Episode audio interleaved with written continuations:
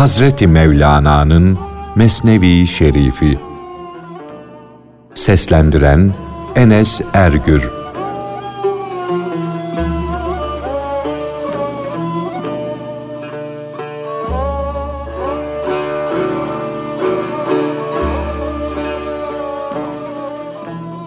Kurt ile tilkinin arslanın maiyetinde ava gitmeleri.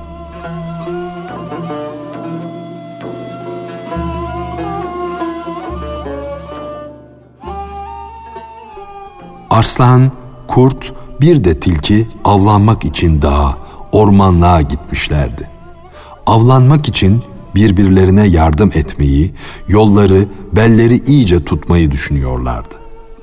O engin ovada üçü de beraberce birçok av tutacaklardı.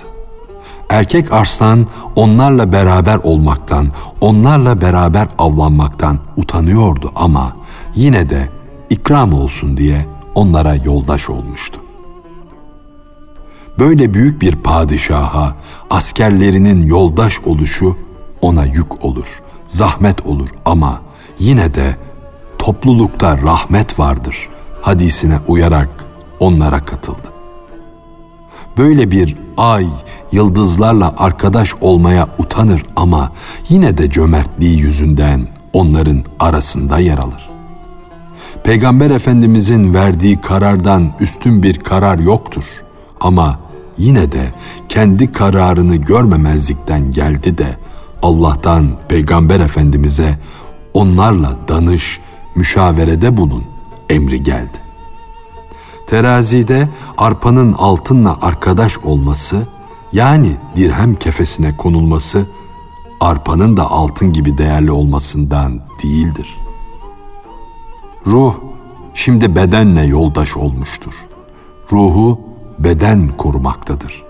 Bir zaman için köpek de kapı eşiğinde bekçilik etmiştir.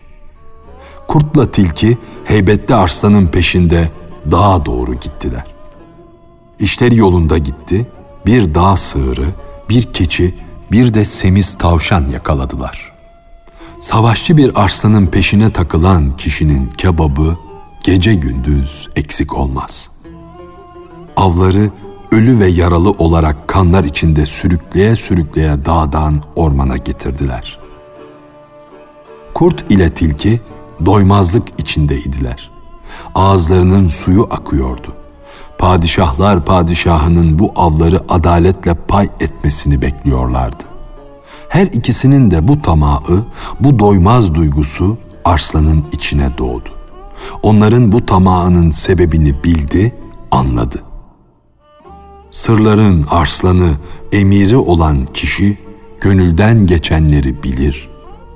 Ey düşüncelere dalmayı adet edinen gönül! Kendine gel de ermiş bir kişinin yanında gönlüne kötü bir düşünce getirme.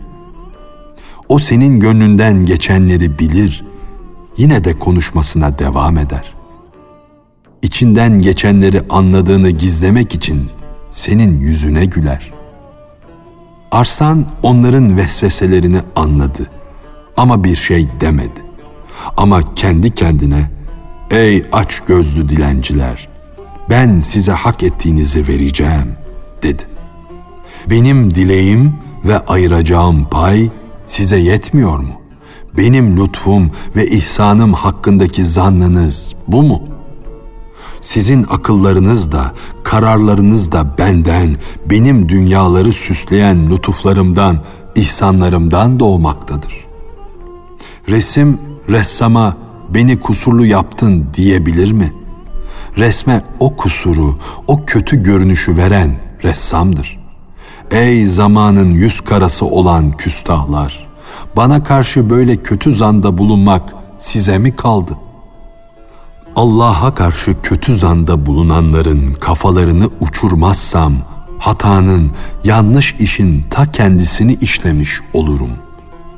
Bu dünyayı sizin aybınızdan kurtarayım da bu hikaye dünya durdukça söylensin dursun.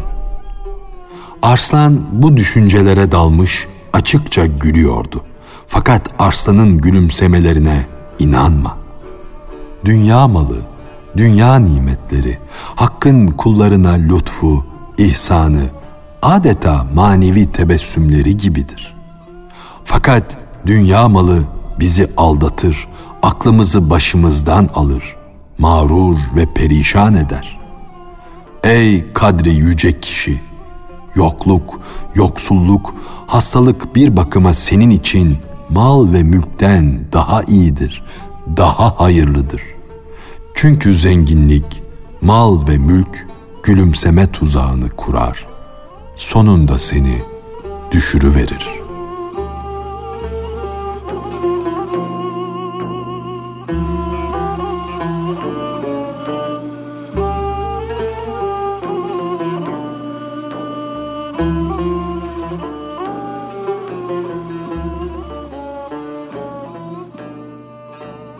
Arslanın kurdu imtihan etmesi. Ey kurt, avları aranızda pay et demesi.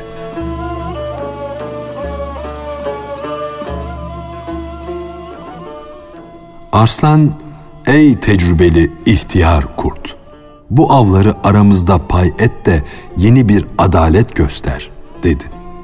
Pay etme işinde benim vekilim ol da, senin tabiatının, nasıl bir yaratılışta olduğu meydana çıksın. Kurt dedi ki, Padişahım, yaban öküzü senin payın olsun. O da büyük, sen de büyüksün, semissin, çeviksin.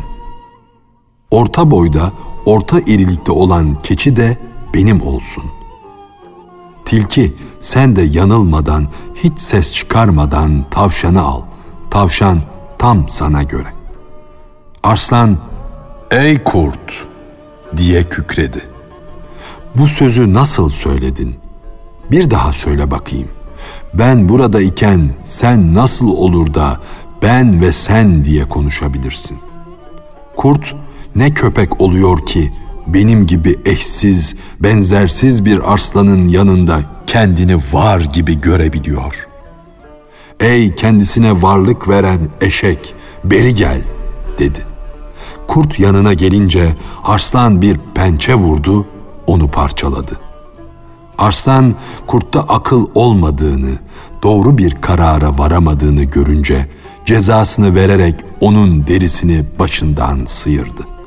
Dedi ki, Madem ki beni görmek seni senden almadı, böyle bir cana inleyerek ölmek gerektir.'' Huzurumda yok olmadığın için senin boynunu vurmak lazım geldi. Arslan iki ayrı üstünlük, iki ayrı baş olmasın diye kurdun kafasını kopardı. Ey koca kurt!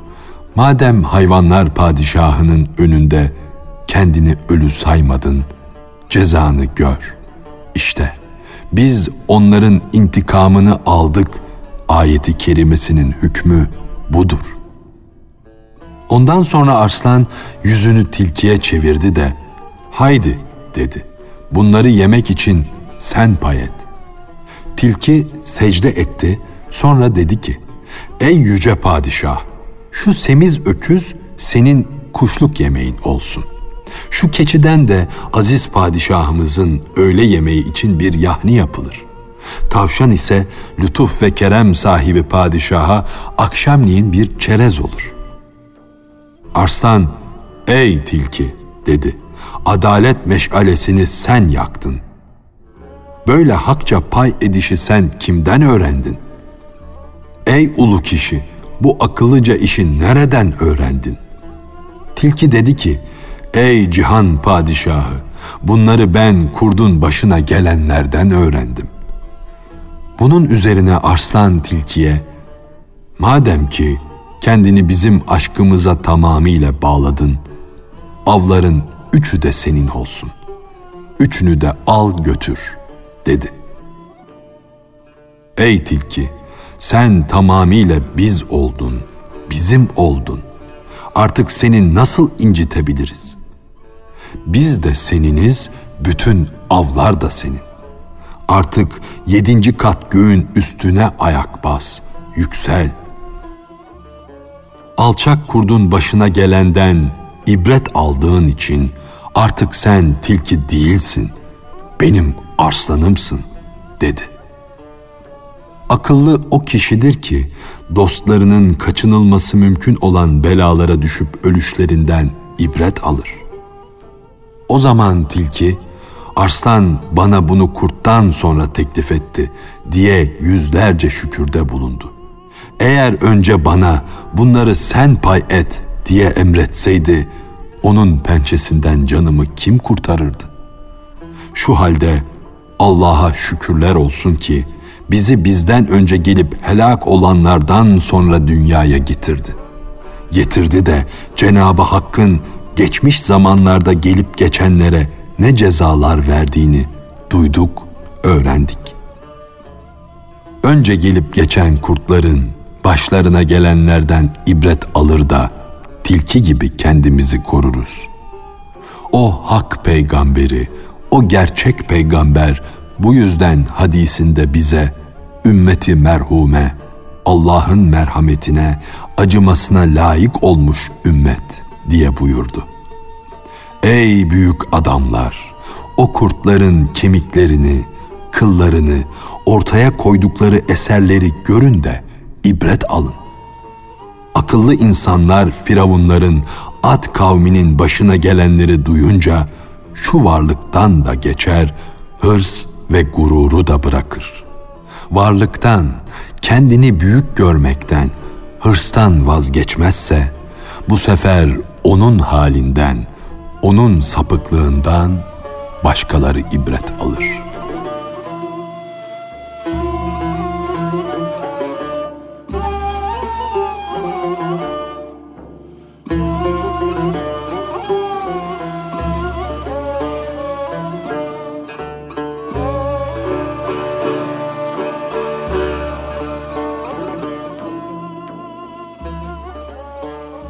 Allah'tan başka her şey fanidir.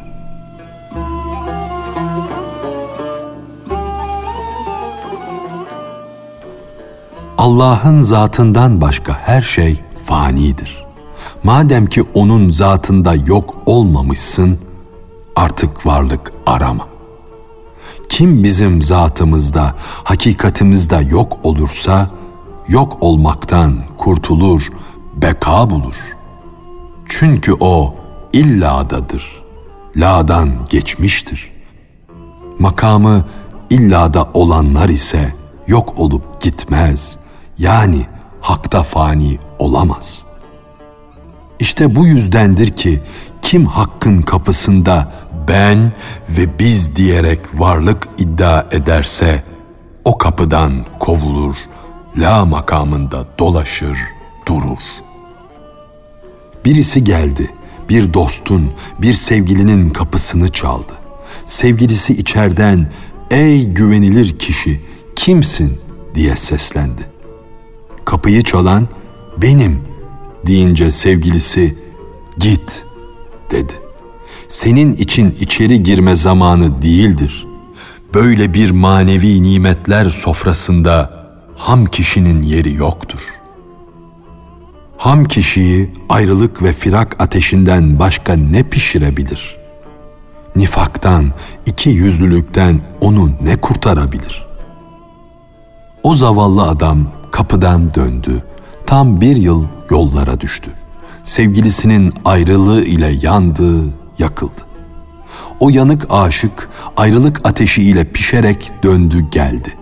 Dostun evi etrafında yine dolaşmaya başladı ağzından sevgiliyi incitecek bir söz çıkmasın diye yüzlerce korku ile yüzlerce defa edebi gözeterek kapının halkasını vurdu.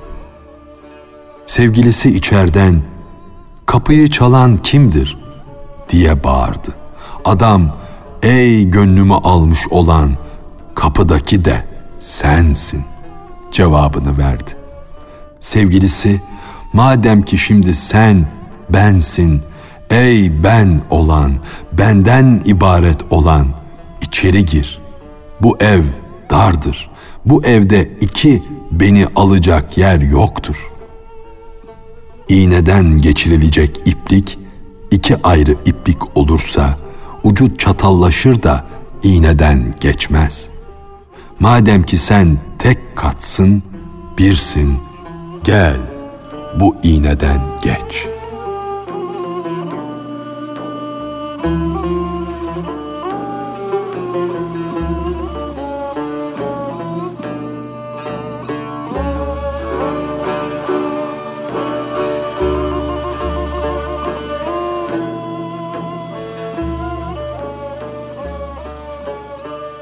Allah her gün, her an yeni bir iştedir.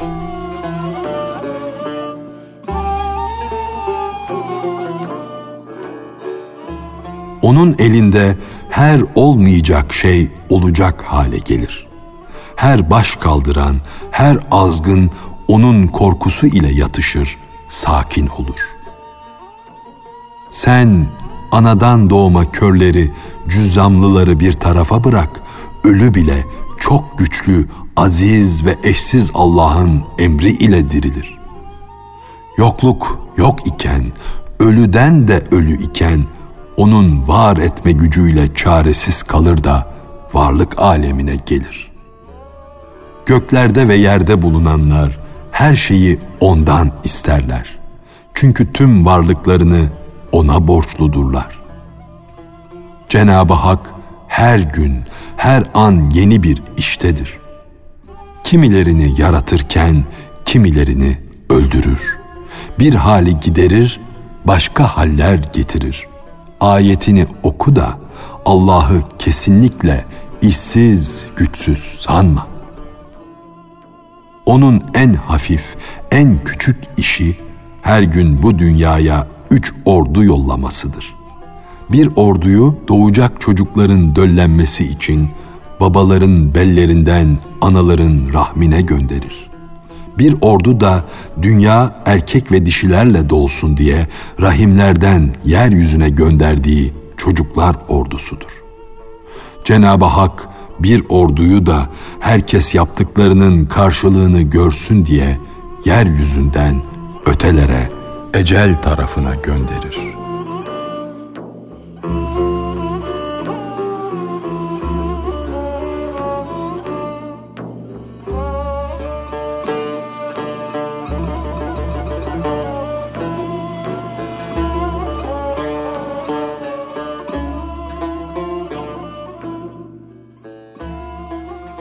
Kesretteki vahdeti görmeye gayret et.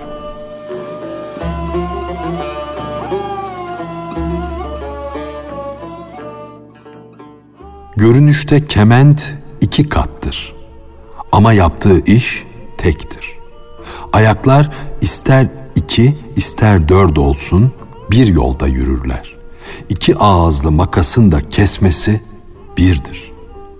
Bez yıkayan şu iki arkadaşa bak her ikisinin de yaptıkları iş görünüşte birbirine aykırıdır. Bir bezi suya vurur, öteki alır, kurutur. Öteki yine kuru bezi ıslatır. Böylelikle sanki onlar birbirine zıt, birbirlerine aykırı hareket ederler. Fakat birbirine aykırı görünen, zıt düşen bu işleri yapan bu iki kişinin gönlü birdir. Onlar bir işi yapmaya koyulmuşlardır. Onlar birbirlerinden razıdırlar. Her peygamberin, her velinin ayrı bir mesleği, ayrı bir meşrebi vardır. Ayrı bir yolu, yordamı vardır. Fakat hepsi de kendilerine gönül verenleri hakka götürdükleri için hepsi de bir yolda, hepsi de hak yolundadır.''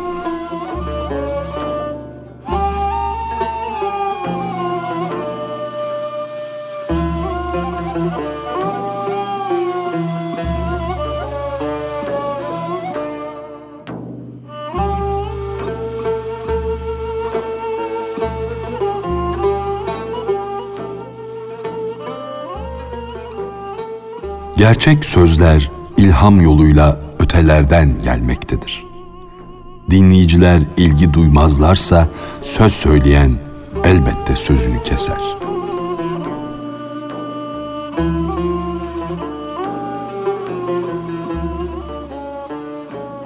Dinleyicileri uyku bastıracak olursa söz değirmeninin taşlarını su götürür. Bu suyun akışı değirmen için değildir. Çünkü suyun asıl yolu değirmenin ötesindedir.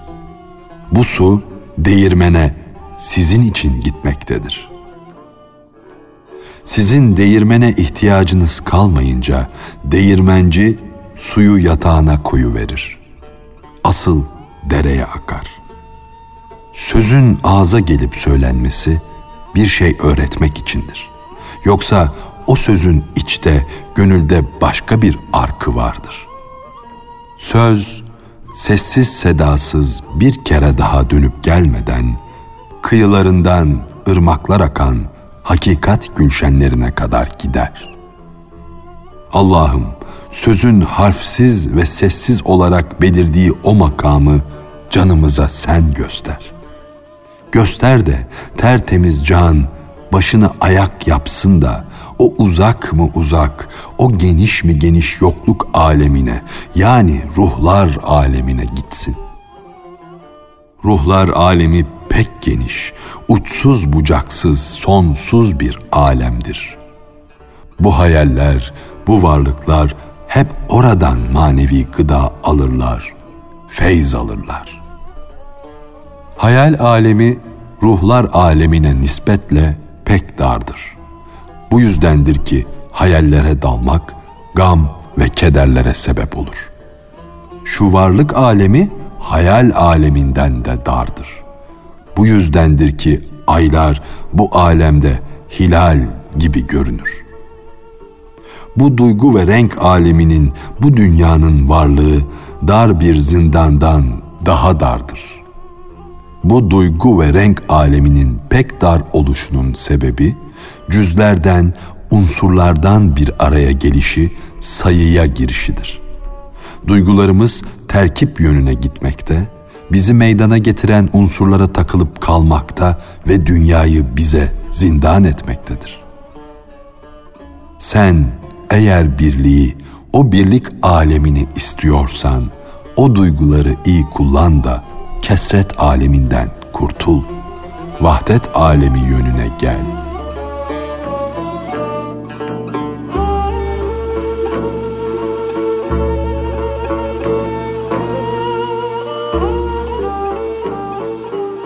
Hazreti Mevlana'nın Mesnevi Şerifi. Seslendiren Enes Ergür